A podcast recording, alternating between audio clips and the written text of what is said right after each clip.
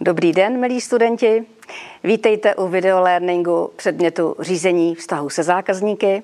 Já se jmenuji Kamila Tyšlerová, pracuji na katedře marketingu a těšila jsem se, jak pro vás tady ten videolearning připravím.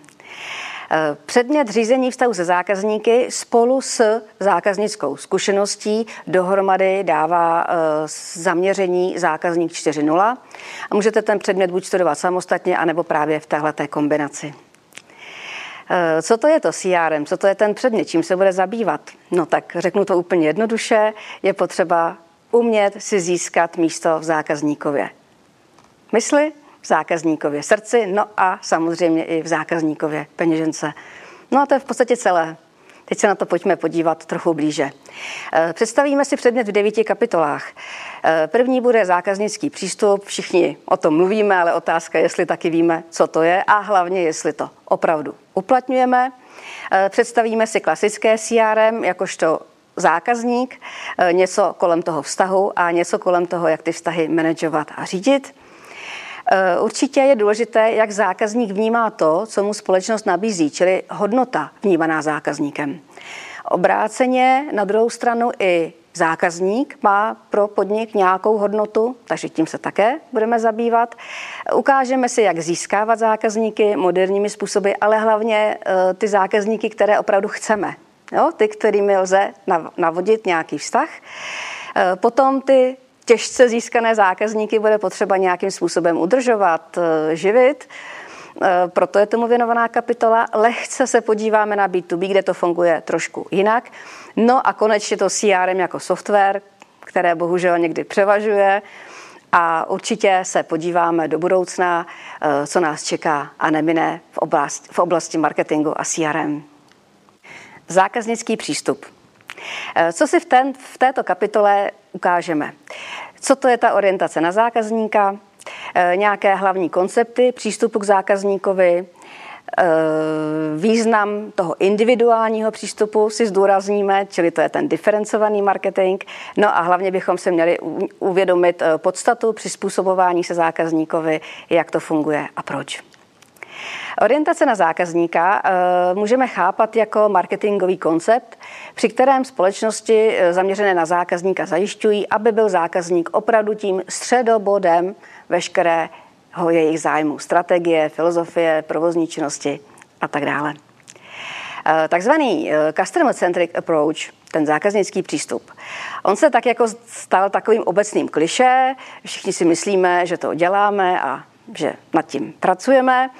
Eh, Nyní ale, když to myslíme vážně, tak určitou mantrou přestává být takové ta, ta snaha, ten hon za tu optimalizaci, efektivnost.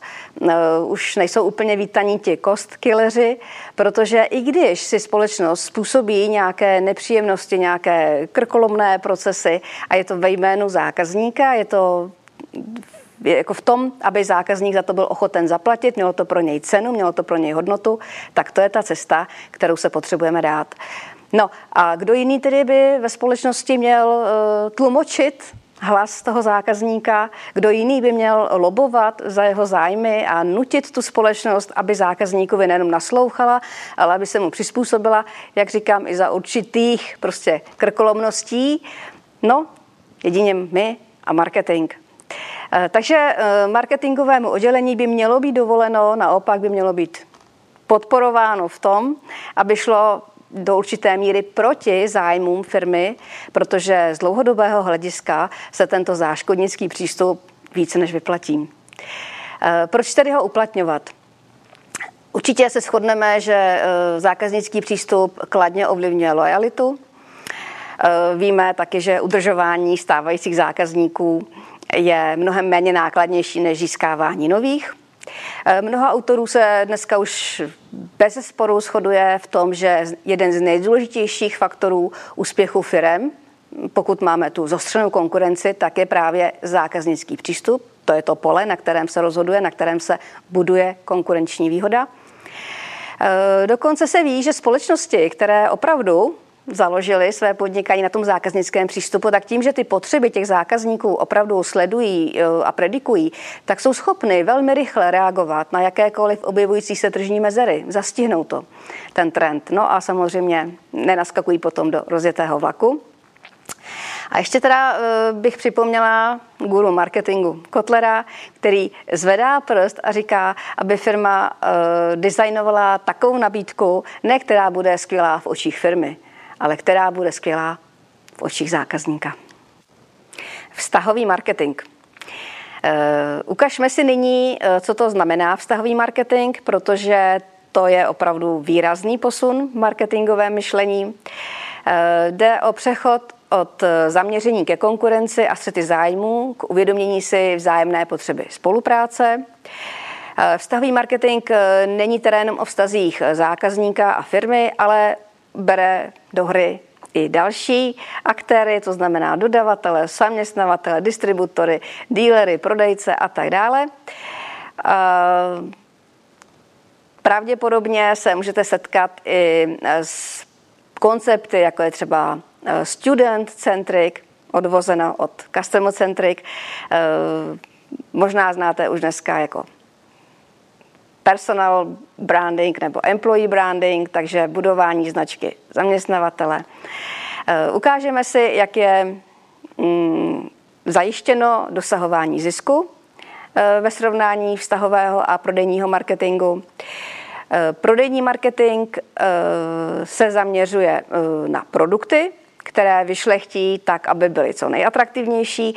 Následně pumpuje do prodeje, aby se udělal co největší objem. Samozřejmě pumpuje pomocí prodeje a propagace a na konci toho mu vypadne zisk. Vztahový marketing, aby nebyla mílka, ne, že by mu nešlo o zisk, ale dosahuje ho jinou cestou. Právě jde přes ty potřeby zákazníků. Pak na to nasadí metody integrovaného marketingu, dosáhne spokojenosti otevřených peněženek a to je on ten zisk. Holistický marketing. Představme si krátce uh, koncept tohoto marketingu. Uh, mluvíme o něm jako o moderním marketingu 21. století. Uh, tato koncepce umožňuje právě holistický, čili komplexní přístup na rozdíl od toho tradičního marketingu. A právě ten holistický marketing slučuje veškeré marketingové aktivity Znázornit bychom si to mohli takto. O vztahovém marketingu už jsme mluvili, krátce o těch ostatních částech marketingu. Interní marketing e, není ani tak oddělením, jako spíše tou orientací společností, kdy tedy marketingové myšlení musí prostoupit celou společnost – a v rámci interního marketingu se snažíme eh, nalézt, vyškolit a motivovat ty nejschopnější zaměstnance, kteří by opravdu dobře sloužili zákazníkům společnosti. Eh, abychom tedy v dané firmě vyznávali všichni stejné marketingové zásady, jak zaměstnanci, tak i vedení společnosti. Takže interní směrem dovnitř. Eh, integrovaný marketing, jeho cílem je sestavit plně integrované marketingové programy a aktivity tak, aby vytvářely, sdělovaly a poskytovaly hlavně hodnotu zákazníkům. Eh, proto taky tedy integrovaná komunikace eh, by měla být jednotná, společensky odpovědný marketing předpokládám znáte, takže to je spíše o chápání eh, širších zájmů, etický, ekologický, právní, společenský kontext marketingových aktivit a programů. Diferencovaný marketing. Co to znamená? No, každému, jak on potřebuje. Každému zvlášť diferencovaně. Eh, jsou zaměřeny eh, ideálně na jednotlivé zákazníky, ale ne vždycky se nám to daří, takže dejme tomu na nějaké segmenty. Eh, může jich být několik samozřejmě. A v diferencovaném marketingovém principu podniky obvykle používají samostatné přístupy pro ty jednotlivé segmenty anebo ty cílové skupiny. Od strategie masového marketingu jsme přešli ke strategii cílení na segmenty a nyní už se snažíme mít takové strategie, které eh, ještě blíže se dostávají eh, k potřebám zákazníků a nejlépe by se opravdu podařilo každého zákazníka jednotlivě. Úplně to ne vždycky umíme, ale nějaké kroky k tomu děláme. Tak jsme pojďme podívat, jaké. Personalizace a customizace. V personalizaci tu si můžeme představit jako proces, při kterém je něco nastaveno vhodně pro potřeby určité konkrétní osoby. A nebo, jak říkám, aspoň teda nějakého menšího segmentu. A customizace eh, za to považujeme nějaký výstup výroby nebo změnu něčeho právě podle potřeb kupujícího. Eh, a tedy ta customizace je připravená společností. Eh, určitě si dáme nějaký krátký příklad. Mm, personalizace, mm, kdy vy si sami, kdy firma pro vás připraví, eh, pokud je to třeba masová personalizace, tak když si představíme leták Teska, eh, kdy vám na základě karty přijde, eh, že dneska máte v akci banány, psí konzervy a párky, protože to kupujete nejčastěji a je to tedy masově, ale personalizované pro vás jako pro osoby, takže máte pocit, že Tesco se rozdalo pro vás.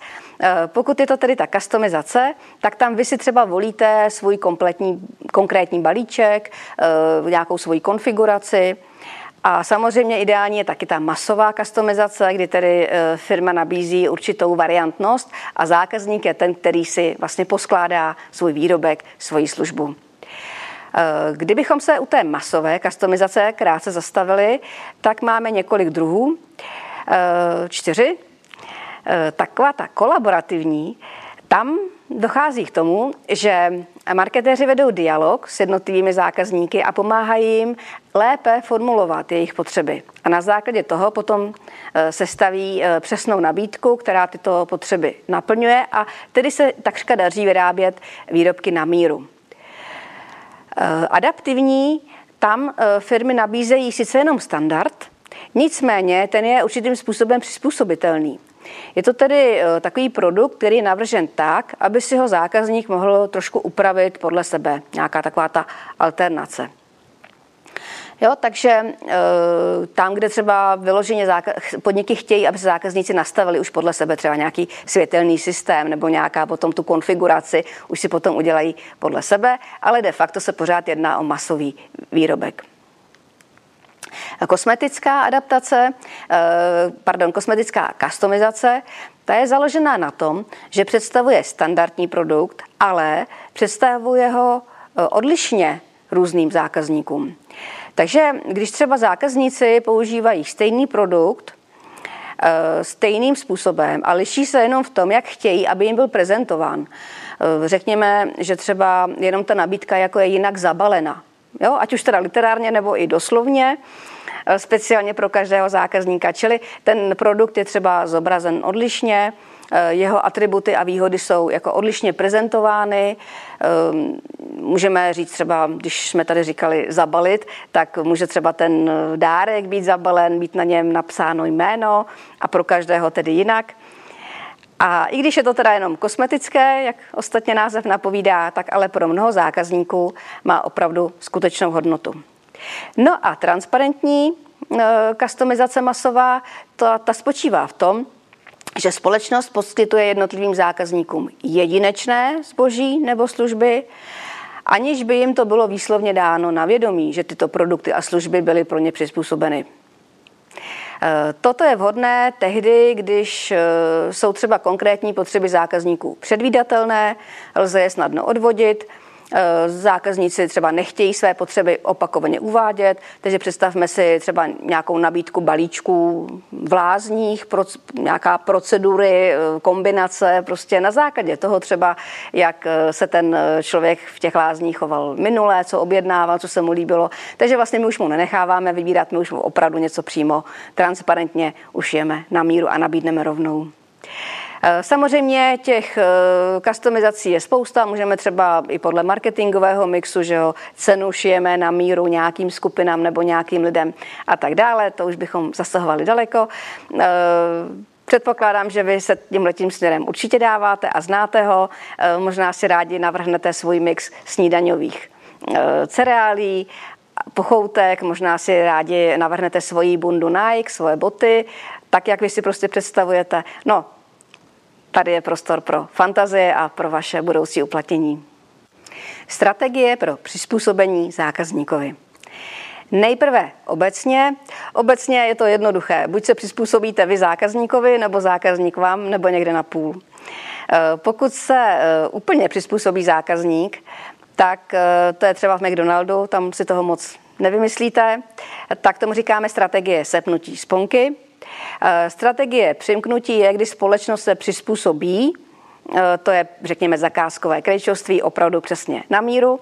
No a strategie propojení je něco mezi. V našich zeměpisných šířkách třeba IKEA, kdy tedy IKEA eh, neudělá, nemá takový důraz na kontrolu, respektive v podstatě neprovádí výstupní kontrolu a spoléhá, že to budou dělat zákazníci. A samozřejmě potom, pokud vám někde něco chybí nebo něco jinak, tak s tím není nejmenší problém. A je to tedy propojení. Určité procesy eh, jsou nastaveny ve prospěch IKEA, určité procesy procesy ve prospěch zákazníka a dohromady nám to dává spokojenost, tak abychom si to užili obě strany. Eh, když se podíváme, jak jsme se přizpůsobovali zákazníkovi v průběhu času, tak eh, pokud eh, to byl zákazník 1.0, tak tam to bylo jednoduché. Ten si ani neuvědomoval, co to je značka, nezáleželo na tom, jaká byla přidaná hodnota produktu, hlavně, že ten produkt jako takový byl k mání, byl k sehnání. Tudíž eh, jsme ani nevymýšleli žádnou segmentaci, bylo to celkem jednoduché, takže jaké pak přizpůsobování? Tady máš výrobek a buď rád za něj. Eh, v další generaci zákazníka 2.0, myslíme to tedy generačně zákazníkově, ne úplně jako na lidskou generaci, tak tam už nám rostla konkurence, čímž byl spotřebitel tím už poznamenán, eh, měl více možností, eh, mohl si vybírat mezi jednotlivými nabídkami, což tedy značně změnilo tu jeho spotřebu. No a zákazník se nám stal náročnějším a reagoval už jenom podle situace na trhu. Tudíž eh, to je období, kdy marketing začal vytvářet značky a nějaké, nějaký ten koncept toho positioningu, vnímání. Eh, zákazník 3.0, pořád rostly jeho požadavky, bohužel. Eh, značky pocítily potřebu budovat ten vztah na hlubší bázi, už nešlo jen tak ho jako uvařit na, chytit na uvařené nudly. No a díky tolika alternativám, ze kterých si mohl vybírat, tak ten zákazník začal pocitovat eh, potřebu být obletován, eh, zahrnován pozornostmi. Takže na to museli eh, společnosti reagovat. Dokonce ještě požadoval od společností určitý pocit sounáležitosti. A tudíž se tedy e, přistupovalo k němu, takže se hodně komunikovalo právě to partnerství, e, to, jak značka umožní člověku růst a měnit se. Zákazník 4.0, to je ten dnešní, tak to je de facto 3.0, plus jsou k tomu dodány technologie. On se nám bohužel zákazník nemění, spíše to graduje a nabírá na obrátkách, ta jeho potřeba být obletován, obstarán a tak. Ale teď do toho teda vstoupily ty technologie, takže zákazník 4.0 navíc ještě vyžaduje digitalizovanější komunikaci, digitalizovanější vztah a aby mu ty technologie usnadňovaly život. Eh, jak se tedy bude ten, nebo jak se ten zákaznický přístup rozvíjí? Eh, asi upouštíme od té klasické segmentace a více se snažíme o tu personalizaci a customizaci. Určitě uplatňujeme ten holistický přístup, eh, zapojujeme technologie a dokonce to tak, jak si budeme ukazovat ještě později, že to bude technologie, která bude ten zákaznický přístup ovládat. Jo? Bude eh, v podstatě nahrazovat marketéry, protože bude chytřejší než člověk a díky umělé inteligenci právě bude, budeme schopni eh, získávat a udržovat zákazníky lépe, než to ke dnešku dělá ta lidská síla. No a v neposlední řadě, eh, jak jsem už zmiňovala i ten předmět eh, Customer Experience, tak eh, hraje roli zkušenost, kterou zákazníci učiní při nákupu a při všech těch interakcích a tudíž zákaznický přístup se bude zaměřovat a už dneska se zaměřuje i na ty zákaznické zkušenosti. Co si od z této kapitoly, z této části chceme odnést? Tak dovolte mi, abych to stručně shrnula. Orientace na zákazníka, neboli zákaznický přístup, není jen tak jako samoučelná záležitost, ale jedná se o účinnou marketingovou strategii. Eh, éra marketingu, všechno pro všechny, to už je nenávratně pryč. Trh je přesycen množstvím výrobků a uspět může jenom ta společnost, která své výrobky už je na míru svým zákazníkům. Existuje několik způsobů, není nutné, aby se vždycky jednalo o zakázkovou, o zakázkovou výrobu.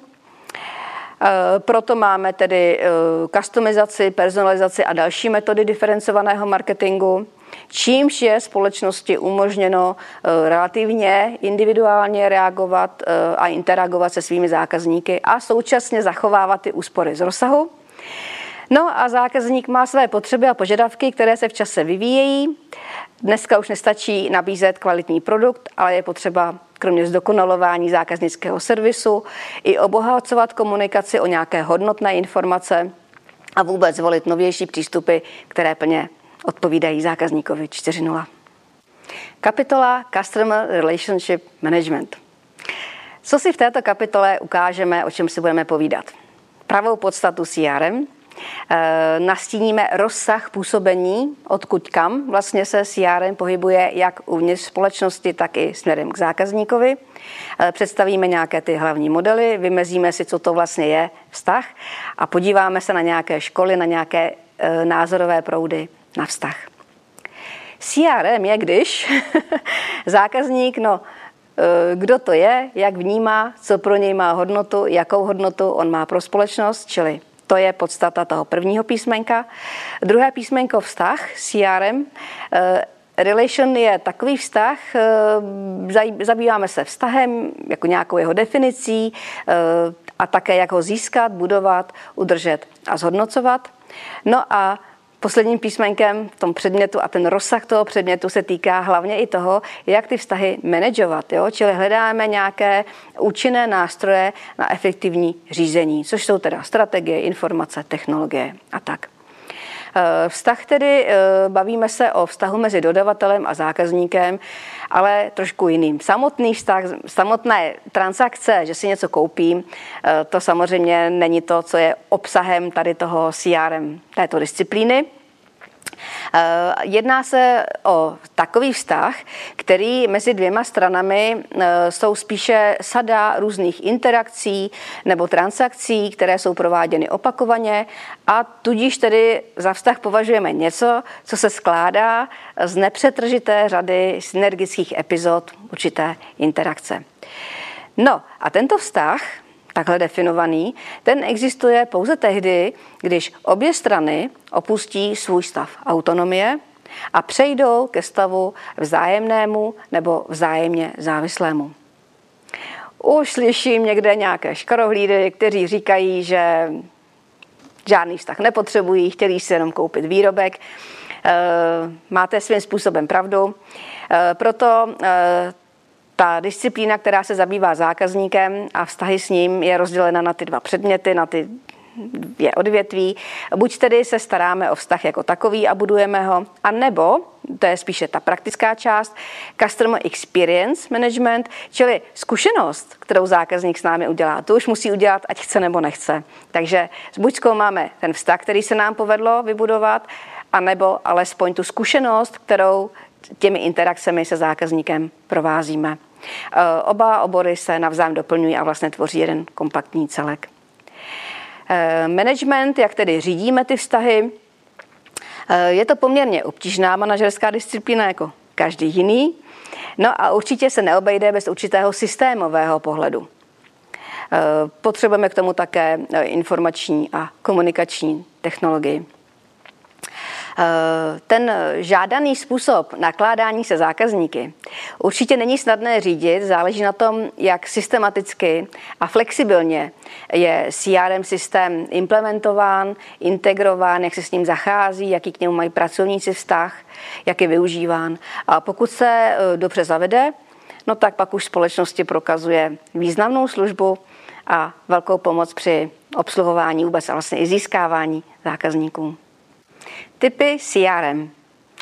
Eh, ze základního členění si můžeme eh, CRM rozhodit jako strategické, operativní a analytické, kdy tedy eh, strategie jde o to, abychom zvolili tu správnou orientaci. Operativní, tam většinou se jedná o automatizaci, no a analytika víme sami od sebe. Eh, ze strategického a operačního hlediska eh, je potřeba, aby CRM sladilo eh, ty obchodní procesy se zákaznickými strategi- strategiemi, aby se budovala lojalita a aby se zvyšovaly zisky. Z operačního hlediska se můžeme na CRM dívat jako na systematický proces řízení, získávání, údržby a dokonce i ukončení vztahu se zákazníky napříč všemi kontaktními místy představme si model pěti procesů, to je Painův a Frouf model, který má těchto pět částí. Eh, největší význam tohoto modelu, který by se nám sem asi na obrazovku nevešel, je provázanost CRM se všemi oblastmi společnostmi. Takže i kdybychom to, já to teď řeknu poměrně stručně, nezachytili celé, tak stačí, když si budeme pamatovat, že poslední šroubek ve společnosti musí být provázán se CRM systémem. Čili proces vývoje strategie, ten se dělí na obchodní strategii a zákaznickou strategii. Eh, a v modelu je právě naznačeno, že ta obchodní strategie, ta připraví cestu k porozumění, eh, jakým způsobem je potřeba utvářet zákaznickou strategii, jak by se to mělo v průběhu času měnit ve spojení s měnícími se potřebami zákazníků. A vlastně eh, ten model v sobě zahrnuje pochopení volby zákazníků, jo? proč si zvolí to a to, co budou chtít a i samozřejmě popisuje charakteristiky e, důležité pro vývoj těch zákazníků. Proces tvorby hodnoty, ten se zabývá tím, abychom zjistili, jakou hodnotu zákazník má pro podnik e, a obráceně, jako mají tu hodnotu vzájemnou pro sebe. E, Vysvětluje tento model, že existují tři aspekty efektivního vytváření hodnoty. Nejprve organizace určí, které procesy mohou pro zákazníka vytvářet hodnotu. Potom identifikuje zákazníky, kteří mohou společnosti přinést hodnotu. No a naposledy identifikuje, jak maximalizovat hodnotu v žádoucích zákaznických segmentech pro úspěšnou výměnu. Eh, proces multikanálové integrace, tam samozřejmě je to považováno za velmi důležitý proces, aby se nám po firmě nepohybovaly určité solitéry, výkřiky do tmy. Eh, zahrnuje teda eh, i ty procesy s přidanou hodnotou, Vede k tomu, že společnost třeba realizuje i činnosti směrem k zapojení zákazníků, k porozumění jejich potenciálu, je tam snaha o retenci. No a důležité je, aby to probíhalo multikanálově. Eh, proces hodnocení výkonu eh, to je část modelu, která slouží pro pochopení toho, jak dobrá je ta hodnotová nabídka společnosti a zda zájem zákazníka opravdu vede k lepším obchodním výsledkům. Informační management, jaké by to bylo, kdybychom ty informace neuměli spravovat. Čili jedná se víceméně o podporu ostatních procesů. No a myslím si, že by nám to pro tuhle tu chvíli mohlo stačit. Vztah. Podívejme se ještě jednou na vztah, ale tentokrát jako na proces. Uh, už jsme říkali, že vztah, uh, tím myslíme uh, sérii interakcí uskutečňovaných mezi společností a zákazníkem v delším časovém období. Je to teda založeno na vzájemné výhodnosti hodnotových nabídek, jak tedy hodnota zákazníka pro podnik, tak hodnota nabídky pro toho zákazníka a samozřejmě k tomu patří i společná tvorba hodnoty. Zákazník nám právě z hlediska toho vztahu prochází podobně jako výrobek životním cyklem, čili mluvíme o životním cyklu zákazníka. Eh, proč by vlastně zákazník jako vůbec s námi do toho vztahu měl chtít jít? Proč by ten svůj životní cyklus měl zahájit s námi? Eh, a proč taky společnost tolik usiluje o to, aby ty vztahy navazovala? Proč jenom neprodá? Takový marketing taky existuje, ale ten my dneska neřešíme. Takže zjednodušeně řečeno, eh, z pohledu společnosti jde o to, že si značně sníží marketingové výdaje, jak jsme říkali, tak náklady na tu retenci, na to udržování jsou podstatně menší než na akvizici. Určitě ta užší spolupráce se zákazníky umožní společnosti lepší customizaci, už víme, co to je, eh, zvýšení hodnoty nabídky, no a v neposlední řadě eh, celé to vyústí v nespornou významnou konkurenční výhodu co si budeme povídat, na rozdíl od všech jiných věcí, výrobků, technologií a tak dále, tak vztah je to jediné, co se nedá okopírovat. To vám konkurence nikdy nevezme. Vztah, jaký máte se svými zákazníky. No a proč zákazník? Jo? Bude dělat, že ne, ale ve skutečnosti jo. Protože tak nějak ze své lidské podstaty zákazník rád někam patří, eh, jsme tvory společenskými, nechceme pořád bojovat a eh, ocitat se tváří tvář nepříteli, ale rádi, se, rádi máme partnerství, svěříme se do něčích rukou, rádi si necháme poradit, najít řešení pro naše problémy. Když mi někdo chce pomoct, proč ne? Čili eh, nakonec eh, i já tím ušetřím jako zákazník eh, úsilí, energii, starosti, náklady jako takové, takže které, kdybych různě jako vyhodnocovala nabídky, bojovala a tak. Čili pokud mám někde k, ně, někomu dobrý vztah, on mi něco doporučí, já mu věřím, tak proč ne? Ten životní cyklus zákazníka probíhá tak, že nějaký vztah nějakým způsobem vznikne. Čili mluvíme o navázání vztahu. Potom je potřeba vztah udržovat a nejlépe i rozvíjet. A zabýváme se i tím, jak vztah ukončit. Ehm, Tohle to budeme probídat v dalších kapitolách, takže pro tuto chvíli jenom takhle. Názorové školy. Představme si nyní několik hlavních proudů, takzvaných, takzvaných názorových škol. Tak určitě e, nám do vztahu se zákazníkem velký vklad přinesla severská škola. E, ta e, postavila své učení na tom, že zdůrazňuje roli servisu ve vztahu dodavatel zákazník, identifikuje tři hlavní charakteristiky těch komerčních vztahů, což je interakce, dialog a hodnota. Stoupilo to ve známost jako trojice vztahového marketingu. Podobně jako jiné školy, tak i tato škola zastává názor, že mezifiremní výměny se vyskytují v širším kontextu.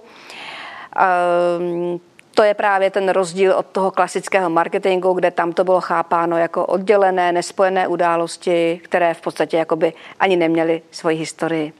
No, e, z pohledu severské školy avšak těmto interakcím dominuje služba.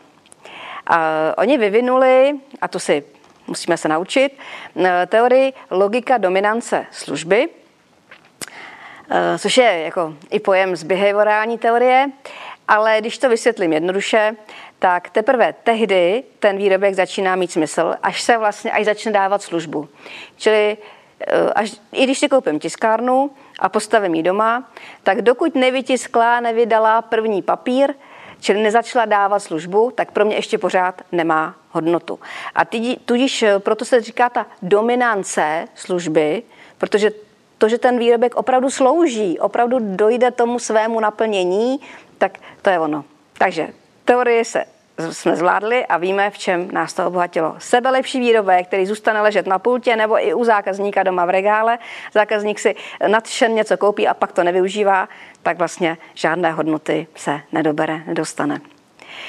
Eh, anglo-australská škola ta nás obohatila tím, že zastává názor, že společnosti eh, mají tvořit vztahy nejenom se svými zákazníky, ale i se širokou škálou ostatních stakeholderů. Eh, za hlavní koncept této školy je považován model šesti trhů. Ten jste pravděpodobně už někde v rámci studia marketingu potkali, čili kolem těch zákaznických trhů se motá a mluvíme o interních trzích, referenční trhy, trhy vlivů, trhy práce a trhy dodavatelů. Severoamerická škola eh, tam hlavním tématem bylo spojení mezi vnitropodnikovými vztahy a excelentním výkonem firmy. Čili řekněme, že úspěšný vnitřní vztah, jaký panuje ve firmě, tak eh, snižuje transakční náklady a přišel s teorií trust commitment, čili důvěra a závazek. Eh, zde byla jako poprvé eh, explicitně provázána tato teorie na kontext zákazník-dodavatel. My se ještě o této teorii budeme potom zmiňovat dál, takže pro tuhle chvíli, že nám to přinesla severoamerická škola. No, azijská škola, ta vyznává takovéto guvanče.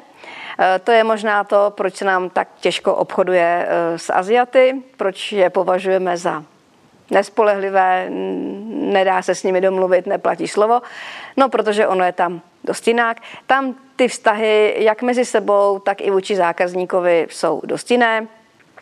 Znamená to, to guanše, určité, eh, určitá neformální sociální pouta, eh, jsou tam nějaké reciproční povinnosti mezi různými aktéry, nějaká hierarchie, někdo něco smí, někdo něco nesmí, čili takové ty klasické obchodní vztahy, ať už mezi vztahem dodavatel, odběratel, tak i k zákazníkovi jsou opravdu dost jiné, na jiné bázi vybudované. Co si z této kapitoly tedy odneseme? Eh, pojďme si zapamatovat, že vztah se zákazníky nenastává automaticky. Spousta těch obchodních transakcí se odehrává samozřejmě bez vztahu. Nicméně, pokud vztah existuje, tak přináší oběma stranám opravdu značné výhody. Eh, na vztah se zákazníkem musíme pohlížet jako na celý proces. Eh, on vlastně začíná už před prodejem a samozřejmě pokračuje i po prodeji. CRM, jakožto manažerský koncept, tak ten prolíná celou společnost, je nutno jej systematicky řídit. Eh, děje se tak pomocí IT nástrojů, nicméně pojďme neredukovat CRM pouze na software, jak jsme si vysvětlili, je to celá manažerská koncepce. No a můžeme na ten vztah se zákazníkem pohlížet z mnoha úhlů. Od toho máme různé školy a věřím, že zdaleka ještě školy tyhle ty nejsou poslední, že se nám tato disciplína neustále vyvíjí a možná, že bude vyvíjet i za vašeho přispění. Kapitola Hodnota vnímaná zákazníkem. Co si v této části ukážeme a vysvětlíme?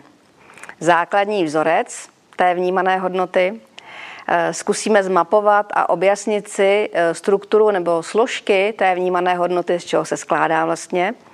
Eh, představíme si některé modely pro to, abychom té vnímané hodnotě lépe porozuměli.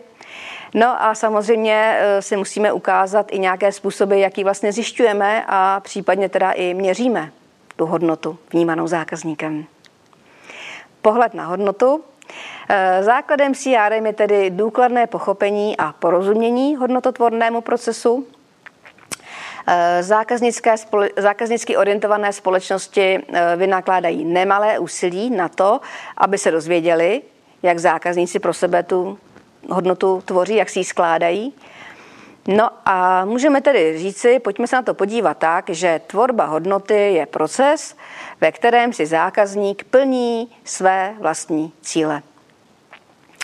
Dovolte mi ještě tři uh, takové teorie ohledně té uh, hodnoty. Value in exchange. Uh, tahle ta hodnota je vytvořená firmou, je vložena do produktu, distribuována a realizována v okamžiku, kdy je směněna za peníze. Value in use. Tato hodnota vzniká tehdy, když zákazník zboží vlastní, užívá, spotřebovává a jak už jsme říkali v jiné souvislosti, tak dokud spotřebitelé nevykonají tyto aktivity, nepoužívají, tak je to zboží jenom hromadou neaktivních atributů. Dalo by se tedy říci, že hodnota není to, co výrobce dá, ale to, co si spotřebitel vezme. No a třetí pojetí uh, value in experience, a to je to, jak zákazníci tu hodnotu si prožívají. Uh, bohužel rozhodně nenastává automatická schoda v tom, co si myslí společnost, jakože nabídla za maximální hodnotu, a to, jak danou hodnotu vnímá zákazník. To je, pro, to je důvod právě, proč tu hodnotu zkoumáme i z pohledu zákazníka, jak on to vnímá. Ne, že my jsme něco uh, vymysleli a přišli s úžasným výrobkem, s úžasnou službou. Pokud tedy nastává takováhle disharmonie, jakou tu máme nakreslenou, tak je něco špatně. Ideální je ten první řádek, kdy teda nabídka společnosti je tak designovaná, tak udělaná, že očekávání a vnímání zákazníka naprosto pokrývá. Prostě se to potkává. Někdy společnost, řekněme, předimenzuje tu svoji nabídku, že zákazník to ani pořádně nepotřebuje, tudíž to ani neocení. Tam je to škoda, tam společnost zbytečně vynaložila spoustu peněz a mohla ta nabídka být jinak udělaná. Horší je, ale ještě to není úplná tragédie. Horší to je, pokud eh, nabídka společnosti je poměrně malá, zatímco z očekávání a požadavky zákazníka potřeboval by, chtěl by, i by zaplatil, i by dal, ale není, není nabídka. To je hodně tristní situace, ke které doufám u vás nedochází. A nebo potom relativně neškodné neškodný stav je ten, kdy nabídka společnosti je malá a stejně tak malé jsou i očekávání zákazníka. Ale to je škoda. Určitě bychom s tím něco mohli udělat. Složky vnímané hodnoty. Hlavním a nejdůležitějším je vzorec, že hodnota se skládá jak z benefitů, které zákazník dostává, tak i z obětí, které musí zákazník vynaložit. Čili není to jenom ten benefit, ale ten benefit je zkrácen, zmenšen o to, jakými frustracemi, eh, cenou a dalšími záležitostmi zákazník musí projít. Ehm, takže ukažme si, eh, co třeba patří mezi ty celkové benefity. Ty jsou samozřejmě benefity z produktu jako takového, benefity ze servisu, mohou tam být nějaké osobní benefity, případně imidžové.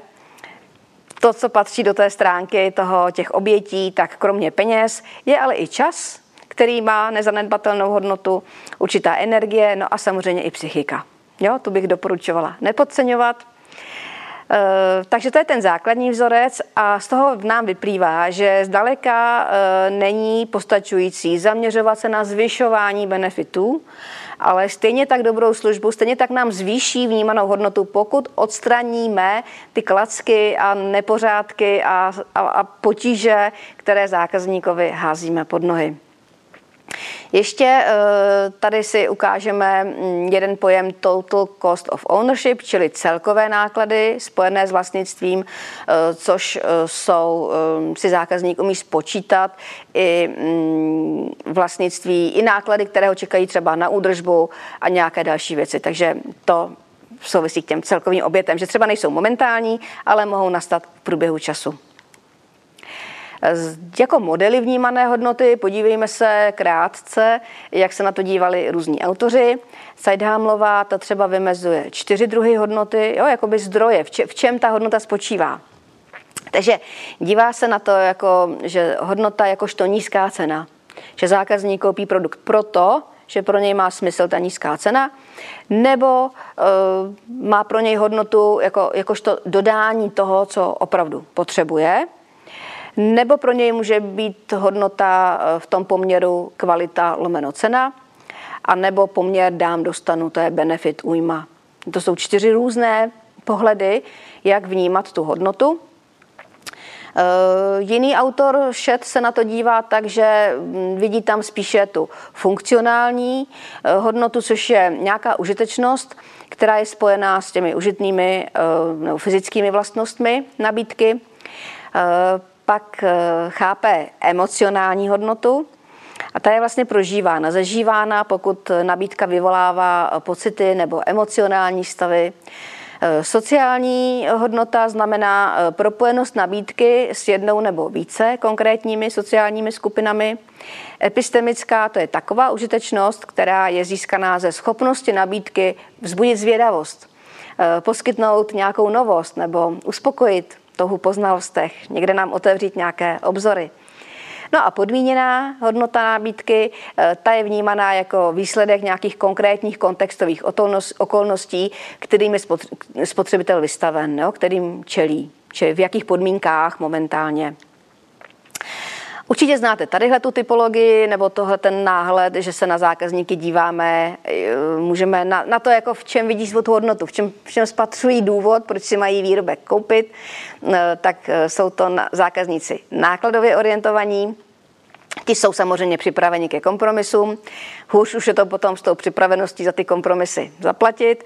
Eh, často si prostě pomáhají své pomocí, dělají nám všelijaké pakombinace, různé neautorizované zásahy.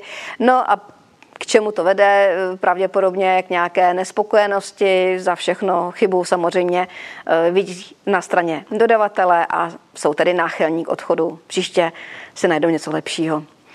Eh, pak máme hodnotově orientované zákazníky, s těmi už je to trošku veselější z pohledu firmy. Ti už zvažují poměr cena-výkon, mm, dokonce i preferují vysoce výkonné produkty. Dokonce jim ani nevadí eh, počáteční eh, náklady a ti se snaží udržovat zdravý vztah se společností. Pak máme ještě zákazníky orientované na technologii. No a jak napovídá, tak to jsou ty zákazníci, kteří opravdu preferují nové technologie, chtějí e, své zaměření, to, tu orientaci na ty technologie i komunikovat směrem na venek, čili rádi se svojí znalostí těch technologií chlubí, rádi ukazují ty nové technologické výrobky, čili pro nás je to ideální reklamní nosič, e, šíří doporučení, mluví o našem výrobku, diskutují a taky se s nimi navazují eh, poměrně pevné vztahy. Tam nejčastěji vznikají ty hluboké vztahy, čili to je úplně ideální zákazník pro nás. No a samozřejmě taky nějaké technologie musíme mít k nabídnutí.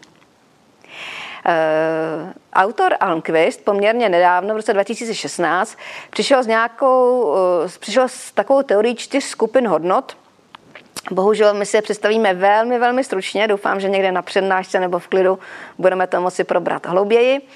Eh, takže ta první skupina je taková jednoduchá, takové hodnoty, které mají nějaký sociální dopad, nějaká sebe transcendence, nějak překonám sám sebe. Čili někdo mi nabídne, že můžu někam na feraty, já jsem to v životě nedělala, já to vyzkouším a vlastně to je ta hodnota, kterou jsem dostala. Eh, změnit život. Tam jenom to vyjmenuju, cokoliv, co, jak, jaký výrobek nebo jaká služba je schopná poskytnout naději v něčem. Jo?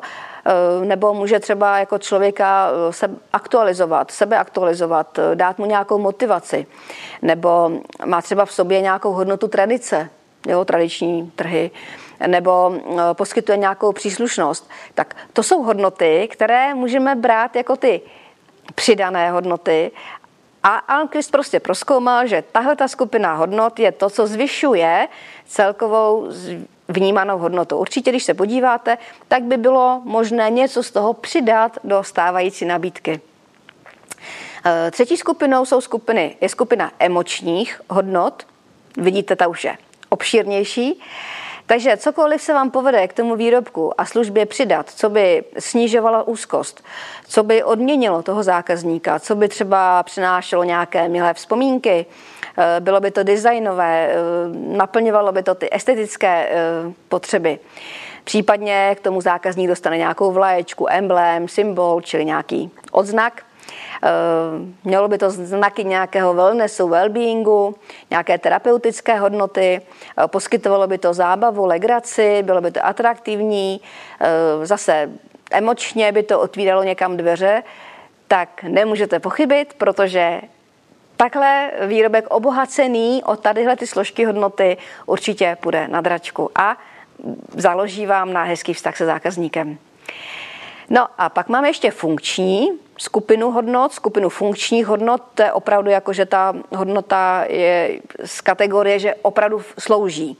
Podívejme se, jak tedy slouží. Takže třeba šetří čas, Jo, cokoliv uděláte, že vám šetří čas, e, nějaká zkratka, nějaká aplikace, nějaký organizér, tak už zvyšuje vnímanou hodnotu u, u zákazníka Samozřejmě, když jste schopný dát zákazníkovi něco, co mu třeba ještě následně e, přináší nějakou, nějaké peníze, další třeba dodatečný výdělek, určitě e, zákazník silně vnímá, když mu nějakým způsobem snížíte riziko, když mu něco uspořádáváte, integrujete, jakože do celku, že to nemá rozbordářené na mnoha místech, e, určitě nějaká i konektivita. Samozřejmě máme rádi, když nám někdo pomůže snížit to úsilí, které musíme investovat jakmile mi pomůžete se vyhnout nějakým potížím, ehm, snížíte mi náklady, nebo třeba mm, to, co mi dáváte, to ještě zase poskytuje nějakou další kvalitu, ehm, má to nějakou variaci, je to rozmanité, má to senzorickou přitažlivost, nějakou informační hodnotu, no prostě slouží to nějakým dalším způsobem, tak tohle to jsou právě ty, ty, ty, věc, ty věci, ty znaky, kterými bychom měli rozvíjet, abychom ty benefity maximalizovali, abychom konec konců tedy trošku je tady prostor i pro to snižování té újmy, kterou zákazník musí podstoupit, aby náš výrobek získal. A na tomhle by měla být postavena ta konkurenční nabídka. Určitě jste slyšeli i Kano model, tak já ho tady zmíním jenom stručně. Tam jde o to, že některé ty hodnoty patří do kategorie must have, čili já nevím, když je v restauraci příbor, tak zákazník to sice jako neocení, že tam je, ale chrání ruka páně, kdyby tam nebyl. Máme kategorii nice to have, kdy tedy zákazník vnímá, že dostal něco navíc, ale co si budeme povídat, není, z toho jako úplně unešen. A pak jsou sweets. To je taková velmi věčná kategorie, kdy, kdy nějaká hloupůstka, upomínkový předmět, vzorek, vzorek zdarma, čokoládička k nějakému tisícovému výrobku může udělat divy. Takže to je to, kdy říkáme, eh, na čem je ta hodnota postavená, eh, z čeho se vlastně skládá a co je, co je vlastně, co by zákazník mohl vnímat jako hodnotné. Tady je velký prostor pro fantazii, takže věřím, že to budete nejenom rozvíjet, ale hlavně s tím pracovat. Hlavně bychom měli opravdu odčekovávat a zaškrtávat, že jsme schopni náš výrobek a naši službu obohatit o tyto složky hodnoty. Zjišťování vnímané hodnoty. Jak jsme si říkali, je potřeba eh, tu vnímanou hodnotu konkrétně nějakým způsobem zjišťovat, měřit, kvantifikovat, vyjadřovat. Eh, máme proto klasické kvalitativní i kvantitativní metody. Pravděpodobně znáte focus group, eh, hloubkové rozhovory. Q metoda je, že si se 42 atributama, kartičkama člověk tak dlouho hraje, až se prostě seřadí od té nejméně hodnotné k té nejvýše hodnotné. A kvantitativní eh, obvykle se nám to nejvíce děje nějakým dotazováním, ať už tedy přímým nebo nepřímým. A potom eh, ty údaje zpracováváme diferenční analýzou, která nám ukáže odlišnosti, diference a faktorovou analýzou, která nám lépe pomůže eh, vyjádřit, které ty faktory z hluky, eh, které mm, nejvíce působí nebo které prostě, mm, na které se máme zaměřit, které to jsou. Máme jejich sílu, máme jejich velikost a můžeme s tím dál pracovat. Eh, v rámci toho dotazování pravděpodobně se nejčastěji budeme setkávat s určitým škálováním, proto bych se mu tady krátce pověnovala je několik možností podle situace, podle typu eh, výzkumu. Eh, takže eh, pojďme si jenom stručně říct, že existuje a používáme třeba stupňové řazení, což chceme po respondentovi, aby nám aspoň nějak seřadil ty charakteristiky a už toho třeba vidíme, o co stojí víc, o co méně, co pro ně má větší a menší hodnotu, takže aspoň seřadit. Ideální je, když nám když používáme třeba oceňovací škály, tam už nám e, ten člověk je schopen přiřadit konkrétní určitý počet bodů jo, k jednotlivým odpovědím. Takže jsme moudřejší. Může být i stupnice přikládaného významu.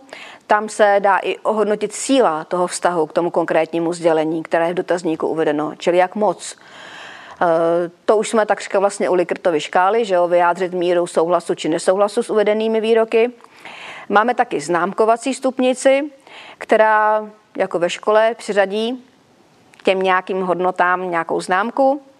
A existuje také semantický diferenciál, což si představme jako polarizované hodnoty, takže já nevím, čistý, špinavý, hezký, ošklivý, Eh, náročný, jednoduchý, no a zákazník mezi tím někam se prostě trefí, jak to tam vnímá mezi těmi dvěma póly. No a co bychom si z této kapitoly měli odnést? Základem CRM je pochopit hodnototvorný proces. Jak ta hodnota vzniká, z čeho se skládá, co zákazník vnímá, jo, jaký jsou zdroje, kde, kde, kde můžeme navýšit tu hodnotu. Teprve potom můžeme koncipovat nabídku, kterou bude zákazník vnímat jako opravdu hodnotnou. No a e, nesmíme zapomenout na to, že ta hodnota se nám potom zmenší o tu újmu, kterou zákazníkovi způsobíme. E, vnímání hodnoty se velmi liší, jak mezi lidmi navzájem, tak ale dokonce i u téhož člověka e, v různých situacích. Nejvíce se nám ale liší to, jak se domnívá společnost a jak se domnívá zákazník na tu vnímanou hodnotu. Je teda potřeba eh, ten soulad opravdu pečlivě jednak monitorovat a jednak neustále upravovat, eh, aby se nám nestávalo, že třeba zákazník vnímá nabídku jako méně kvalitní a přitom společnost na tom krvácí. No a uh, abychom s tím mohli nějak pracovat, tak ta vnímaná hodnota není jen tak jako něco do větru, ale je to skutečná, reálná, kvantifikovatelná hodnota, takže ji nějakým způsobem zjišťujeme, měříme, jak kvalitativními, tak kvantitativními metodami. Nejčastěji využíváme škálování a u tom jsme si ukázali. Uh, rozhodně se neptáme zákazníka stylem, co byste, kdybyste, to nám pravděpodobně neodpoví. To, co nám je schopen odpovědět a to, co je trošku aspoň trošku korektní metoda, tak je to, že po něm chceme, aby jakoby třeba porovnával eh, nebo právě určoval, která z možností je pro něj nejcennější. A takže to je ta cesta, kterou se vydáváme. Kapitola Hodnota zákazníka pro podnik. Co si v této kapitole ukážeme a vysvětlíme?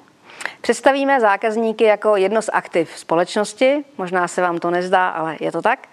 E- Krátce se podíváme na zákaznický kapitál, ukážeme, jak se ten zákaznický kapitál taky řídí, eh, zkusíme nějakým způsobem určit jeho hodnotu a seznámíme se s konceptem společné tvorby hodnoty. Jinými slovy, v této kapitole se podíváme na tu druhou část, čili ne jak zákazník vnímá hodnotu, ale jakou hodnotu zákazník představuje pro společnost. Čili jak společnost vnímá hodnotu zákazníka. Pojďme na to. Zákazníci jako aktiva eh, je tedy eh, tento pohled je založen na tom, že zákazník představuje určitou hodnotu pro společnost. A tato hodnota se nejčastěji měří jako součet celoživotní hodnoty zákazníka, přičemž se bere v úvahu minulé, současné i budoucí. Eh, tento přístup poskytne opravdu kvalitní finanční výstup a proto jsme schopni eh, říkat, že jsou to aktiva založená na hodnotě zákazníků. My umíme vyjádřit, kolik ten zákazník u nás eh, ke dnešku nakupuje a pravděpodobně bude nakupovat i do budoucna. Umíme tomu dát peněžní vyjádření, tak proč to nezahrnout a nezacházet s tím opravdu jako aktivy podniku. I když jsou teda nehmotní, tak by podle našeho pohledu měly být spravováni úplně stejně jako aktiva. Měli bychom sledovat, jestli nám náhodou neklesá hodnota našeho, naší zákaznické základny. A samozřejmě bychom měli naši zákaznickou základnu spravovat, manažovat tak, aby co nejvíce se zhodnocovala, získávala čili max, na, na své hodnotě, čili maximalizaci uh, celkové základny zákaznické. Čili je to zákaznický kapitál. Doufám, že jsem vás přesvědčila, že nesporně. Eh, zákaznický kapitál Customer Equity je tedy výsledkem řízení vztahů se zákazníky, nestane se sám od sebe. Eh, jak už jsme řekli, představuje součet diskontovaných celoživotních hodnot všech zákazníků celé firmy a logicky tedy, eh, čím věrnější zákazník hodně u nás nakupuje, dlouho u nás nakupuje, tím větší je hodnota Customer Equity.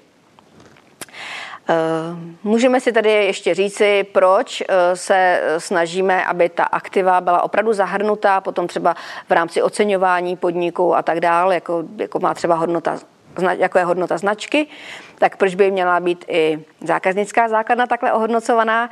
No protože to právě znamená ty potenciální budoucí příjmy společnosti jo, které budou vygenerovány všemi těmi zákazníky po celou dobu vztahu se společností. Čili já neprodávám jenom hangár, neprodávám značku, ale můžu prodávat i právě tu hodnotu toho obratu a my si ještě ukážeme, že ta hodnota pak spočívá ještě i v něčem dalším, než jenom kolik nám ten zákazník tam utratí peněz.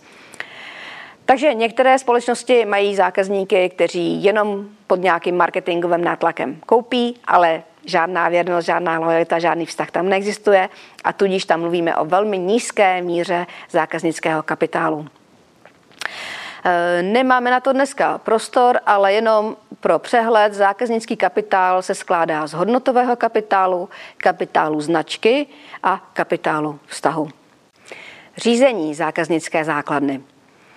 Už jsme řekli v předchozí kapitole, že není milion jako milion, čili e, milion získaný nějakou mimořádnou marketingovou akcí je z hlediska zákaznické základny podstatně méně hodnotný než milion, který nám pravidelně odevzdávají naše věrní zákazníci, kteří s námi žijí, kteří s námi mají navázaný nějaký vztah, nakupují u nás pravidelně, takže není milion jako milion. A proto tedy eh, tu zákaznickou základu nějakým způsobem řídíme. Nemůžeme tomu nechat volný průběh, ať si u nás koupí kdo chce. To je jiný druh marketingu než ten úplně klasický. Proto tedy taky se zabýváme právem, zprávou toho portfolia zákazníků, takzvané Customer Portfolio Management – jako každý management potřebujeme nějak strukturovaně, systematicky postupovat, to znamená, se skupíme zákazníky do určitých skupin. Tyto skupiny sledujeme, měříme, vyhodnocujeme, analyzujeme. No a na základě těchto výsledků potom strategicky rozhodujeme o budoucím vývoji. Například třeba alokaci nákladů, do kterých skupin zákazníků budeme více investovat, eh, které skupiny budeme rozvíjet, které ne, podobně jako výrobky. No a mm, když budeme schopni chápat hodnotu každého toho vztahu se zákazníkem, tak to naší společnosti umožní dobře segmentovat do takových těch portfolií vztahů a to samozřejmě může navýšit návratnost vztahů společnosti. Jak taková analýza vypadá, jak se dělá, tak určitě pomáhá společnostem při určování priorit. Ono totiž eh, je trošku out, taková ta teorie, že každý zákazník se počítá a že zaplať pámbu za každé ruce a nohy. Tak to není. Customer Portfolio Management my chceme uh, udržovat a posilovat právě ty zákazníky, které uh, máme vybrané, které, um, kteří pro nás mají největší hodnotu. Takže jenom jsem chtěla upřesnit, o čem se bavíme. Že to není zákazník za každou cenu. Tato strategie, e, to, tato analýza zkvalitňuje celkový proces řízení zákazníků, e, protože pomáhá teda mm, zařazování do těch portfolií a mm, můžeme se rozhodnout, co s tím portfoliem budeme dělat. No a proto tady musíme vědět i určitý budoucí potenciál a nějaké odhady a řídíme to tedy, jak jsem říkala, v nějakých maticích, takže jeden z možných příkladů, kdy tedy se zákazníky seřadíme a shlukujeme eh, podle ziskovosti a podle celoživotního potenciálu. Takže na ukázku třeba pokud nějaké zákazníky vyhodnotíme jako udržovací segment, no tak tam samozřejmě jenom minimalizujeme náklady. Do jiný segment, tak tam se snažíme, nasadíme osobní přístup, kvalitní servis. Můžeme mít útlumový segment, sice u nás nakupují, ale nechceme, aby do budoucna, eh, tak ty klidně rádi přenecháme konkurenci. A pak máme samozřejmě růstový segment, tak tam nabízíme třeba ziskovější prodeje. Eh, jinou s tou, eh, jiný způsob je Eh, seskupování podle a analýza podle hodnoty zákazníka a náklady na obsluhu. Asi víte, že ne každý VIP zákazník je také ten nejhodnotnější zákazník, takže třeba platinum zákazník rozlišujeme, zlatý zákazník, stříbrný, bronzový, přičemž eh, třeba tomu platinum zákazníkovi nabízíme opravdu exkluzivní servis, protože jak vidíte, tak ta hodnota jeho je opravdu veliká, čili proč mu nenabídnout, proč nenainvestovat do servisu směrem k němu.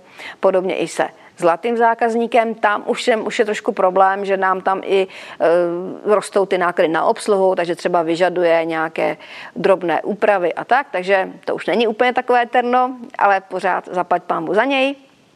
No a s menší hodnotou jsou pro nás takzvaní stříbrní a bronzoví zákazníci, kdy tedy no, pokud tam jsou nízké náklady na obsluhu, no tak tom, i tomu stříbrnému zákazníkovi dopřejeme dobrý servis, ale pokud ten zákazník pro nás valnou hodnotu nemá a ještě vyžaduje náklady na obsluhu, no tak co s ním, že jo?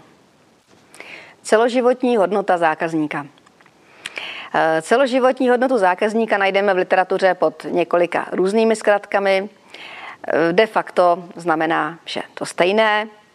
Eh, můžeme ji definovat jako čistou současnou hodnotu jednoho zákazníka a zákaznický kapitál tedy potom jako diskontovanou částku celoživotní hodnoty každého zákazníka a snížíme to o veškeré investice, které jsou nutné k udržení vztahu se zákazníky.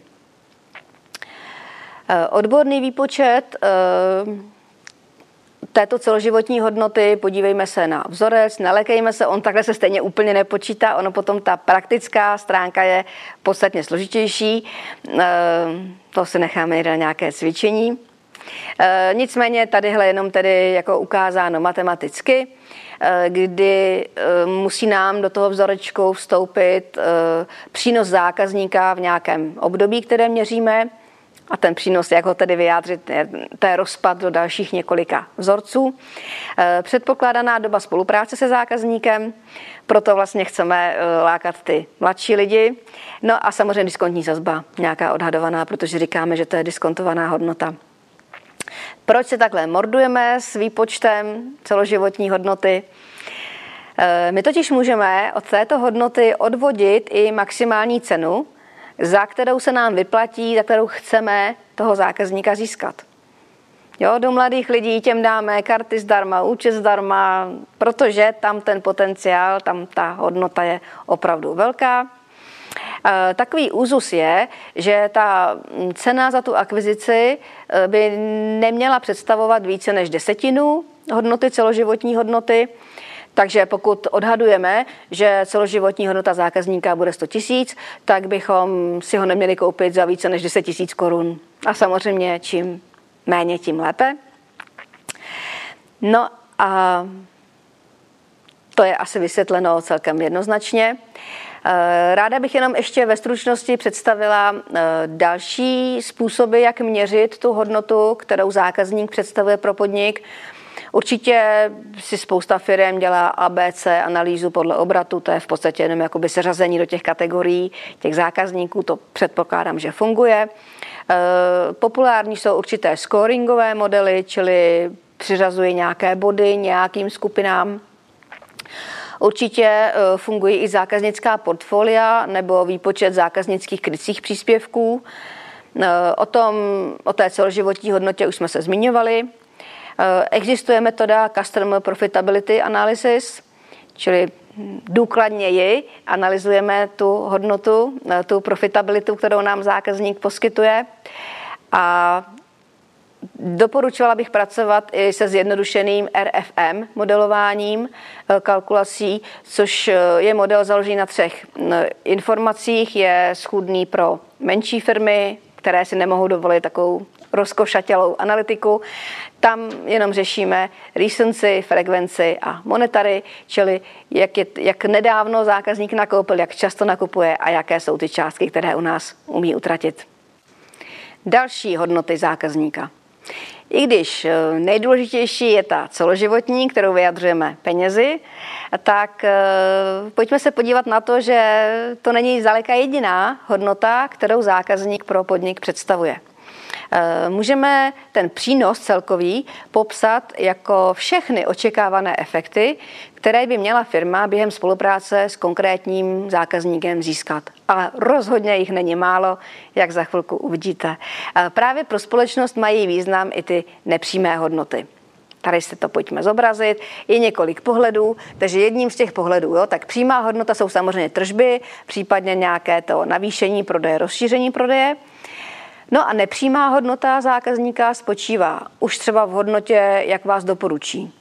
Jestli vás doporučí pěti lidem, deseti lidem. Víte, že se říká udělat si eh, advokáty ze svých zákazníků, advokáty svého biznisu. Není zanedbatelná ani hodnota znalostí a dovedností. Když vás zákazník na něco upozorní, eh, nabídne vám svoje know-how, eh, třeba se udělá soutěž, kdo vymyslí nejlepší slogan, jako zákazníci hodně umí, hodně znají a je škoda toho nevyužít, nebo je umění uh, si o tyto hodnoty říct. Um, určitou hodnotu pro nás má i informovanost zákazníka o tom, jak on sám se informoval, nakolik je zedukován, nakolik ví, nakolik zná, nakolik umí. Eh, tím si šetříme svoje a tím jako eliminujeme i to nedorozuměníčko, které by eventuálně mohlo nastat schopnost přijímat nové výrobky.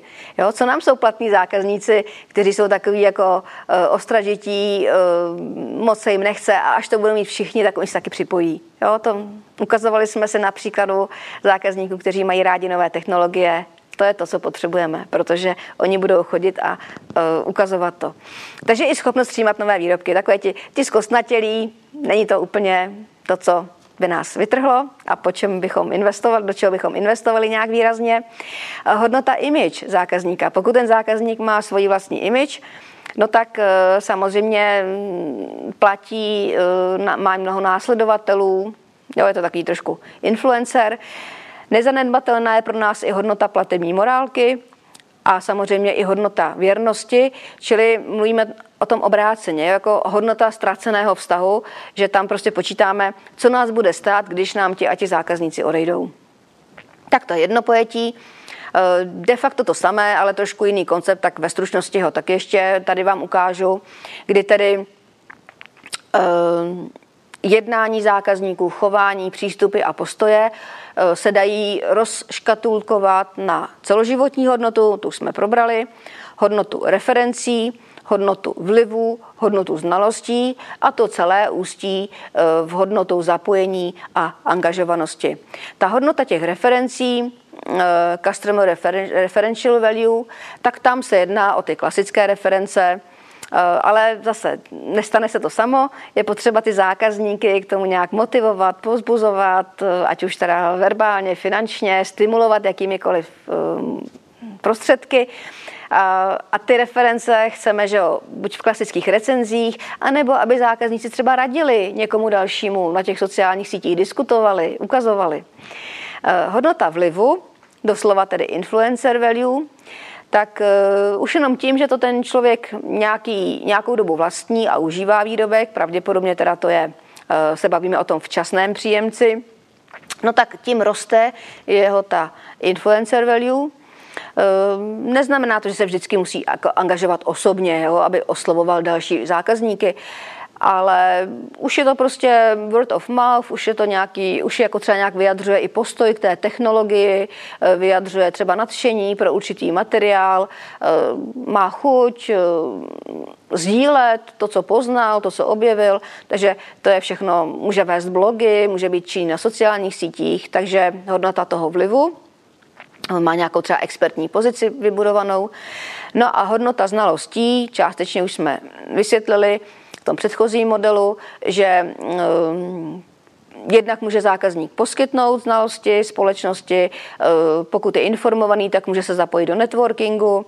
Eh, pokud je zkušený a aktivní, tak výrazně roste jeho podíl na té společné tvorbě, to jsme se ještě nedostali, eh, a umí se vyjádřit o svých preferencích, záměrech, poskytuje třeba i hodnotnou zpětnou vazbu, dokáže poskytnout cené pohledy, motivuje firmu k inovacím. Jo? Takže že on ví, jak lépe bychom měli udělat eh, své webové stránky, tak ho nepovažujeme za kritika a prudiče, ale poděkujeme mu a poznamenáme, že to je pro nás opravdu hodnotný zákazník, protože eh, nám díky svým znalostem poskytl dobré nějaké inovace nebo nějaké vylepšení. Často se právě tyto zákazníci třeba podílejí i na různých testováních, inovacích, jsou právě zahrnuti tady do toho procesu. Společná tvorba hodnoty. Konečně se dostáváme k té společné tvorbě value co-creation. Eh, představuje to určitý mechanismus interakcí a spolupráce mezi společností a zákazníkem, která vede k vytvoření a prožití hodnot pro obě strany. Eh, to spoluvytváření hodnoty lze definovat i jako proces tvorby hodnoty založení na výměně znalostí a dovedností mezi zákazníky a společností, a to tedy za účelem budování úspěšných zkušeností mezi nimi. A nebo se ještě na to pojďme podívat jako na něco, co je velmi cené chování zákazníka. Jo? Pokud s námi je ochoten tu hodnotu spolu vytvářet, protože to vede ke snižování nákladů společnosti a zefektivňuje to eh, vývoj toho produktu a té služby, takové ty zlepšovací návrhy, poznámky a tak. Eh, podívejme se na trošku strukturovaný obraz na spoluvytváření hodnoty. Eh, začněme od interakce mezi zákazník a společnost, to je jasné. Popíšeme si, jaké ty interakce tedy jsou, jak se to vyvíjí, až se nakonec eh, něco řekne zákazník, něco řekne firma, až se to jako dopinká, dopinká k tomu a vyladí do té opravdu nejhodnotnější, nejvíce možné hodnotné služby či výrobku. Takže pojďme to probrat postupně. Tak ta společná zkušenost, to znamená, že v procesu společného vytváření hodnot nemusí každý zákazník přesně vědět, co chce. A podobně jako třeba společnosti taky můžou mít jenom malou představu o tom, co zákazník očekává. No a aby tedy jako nestříleli na slepo, aby eh, nemuseli dělat potom následně ústupky a kompromisy, tak eh, můžou zákazník a firma eh, na základě společných zkušeností vytvořit a sdílet to, čemu právě říkáme nějaká vzájemná schoda na službě, sladit představy. Jo, řeknou si, co, jak by to mělo vypadat. Pak teda postupujeme k nějaké společné definici, což je, je třeba využít nějaký potom sdílený interní mód, jo, aby se dostalo toho vzájemného porozumění. Takže mm, nějak se musí o, sebe, o sobě dozvědět zákazník a společnost, eh, musí si to nějak sdělit, jaké mají preference a charakteristiky a je potřeba to teda někde sdílet. Takže to je ta společná definice. Pak teda, když už jako víme, co bychom chtěli, tak jak to zvyšovat? Je to taková ta, říkáme tomu, elevace a tento proces se spíš, eh, tam už je potom ta jako vzájemné vylaďování, nabízení různých reciprocit, eh, diskutování, eh, řekněme nějaké to spirálovité zvyšování, buď očekávání, anebo kapacit té společnosti. No a samozřejmě, tak inteligentní a vyspělí jedinci, ty požadují od společností kvalitnější služby, No a pokud společnost jim vyhoví a nabídne kvalitnější služby, tak co to pro ní obnáší? No, najednou e, má větší konkurenceschopnost, tím, že nabízí větší služby, tak zase to generuje zase ještě větší očekávání zákazníků a to je právě ta vyšší spirála a tím se dostáváme k těm vyšším sociálním hodnotám. Čili je to právě zákazník, který nás jako dokope k tomu, že se zlepšujeme. No, společný rozvoj, to je posledním krokem. Tam už tedy jako inovujeme, tam už víme, co chceme, už jsme si to odkomunikovali, už jsme to vyladili, ale je potřeba tomu pomáhat rozvíjet, čili zejména vývoj, inovace a často jsou uh, iniciátory zákazníci, kteří dávají zpětnou vazbu a to v podstatě je součástí, také to funguje na tom spirálovitém mechanismu, který zaručuje vytvoření velmi vysoké hodnoty pro oba subjekty. Ukažme si příklad IDEA, IKEA, abyste neříkali, že tady mluvím jenom do větru. Je to příklad tedy na spolu vytváření hodnoty. Takže eh, odkud začít? Tak k příkladu na levém obrázku eh, IKEA dala nějaký prostor eh, svým zákazníkům, kde si můžou kreslit. Kreslit, navrhovat, mají k tomu k dispozici nějaký jednoduchý software, Eh, můžou to někam ukládat. Eh, jo, takže prostě dala jim hřiště, kde si zákazníci můžou hrát a jen tak legrace, navrhovat, je tam teda i nějaký network, takže můžou se to navzájem třeba posuzovat, ohodnocovat, tak tam si prostě hrajou a, a tak. A na tom pravém obrázku je vidět, že jak si hrajou ty zákazníci, no tak firma z toho sosá, firma z toho čerpá. Aha, tak oni mi to pořád všichni kreslí na růžovo, oni mi to kreslí s oblými rohy, no vydá, takhle by to, takováhle velikost je akurátní. A doufám, že tam sami cítíte a nemusím o tom dlouho vyprávět dál, jak ta společná tvorba hodnoty probíhá. A snad jsme si na tom tady ukázali ten opravdový smysl.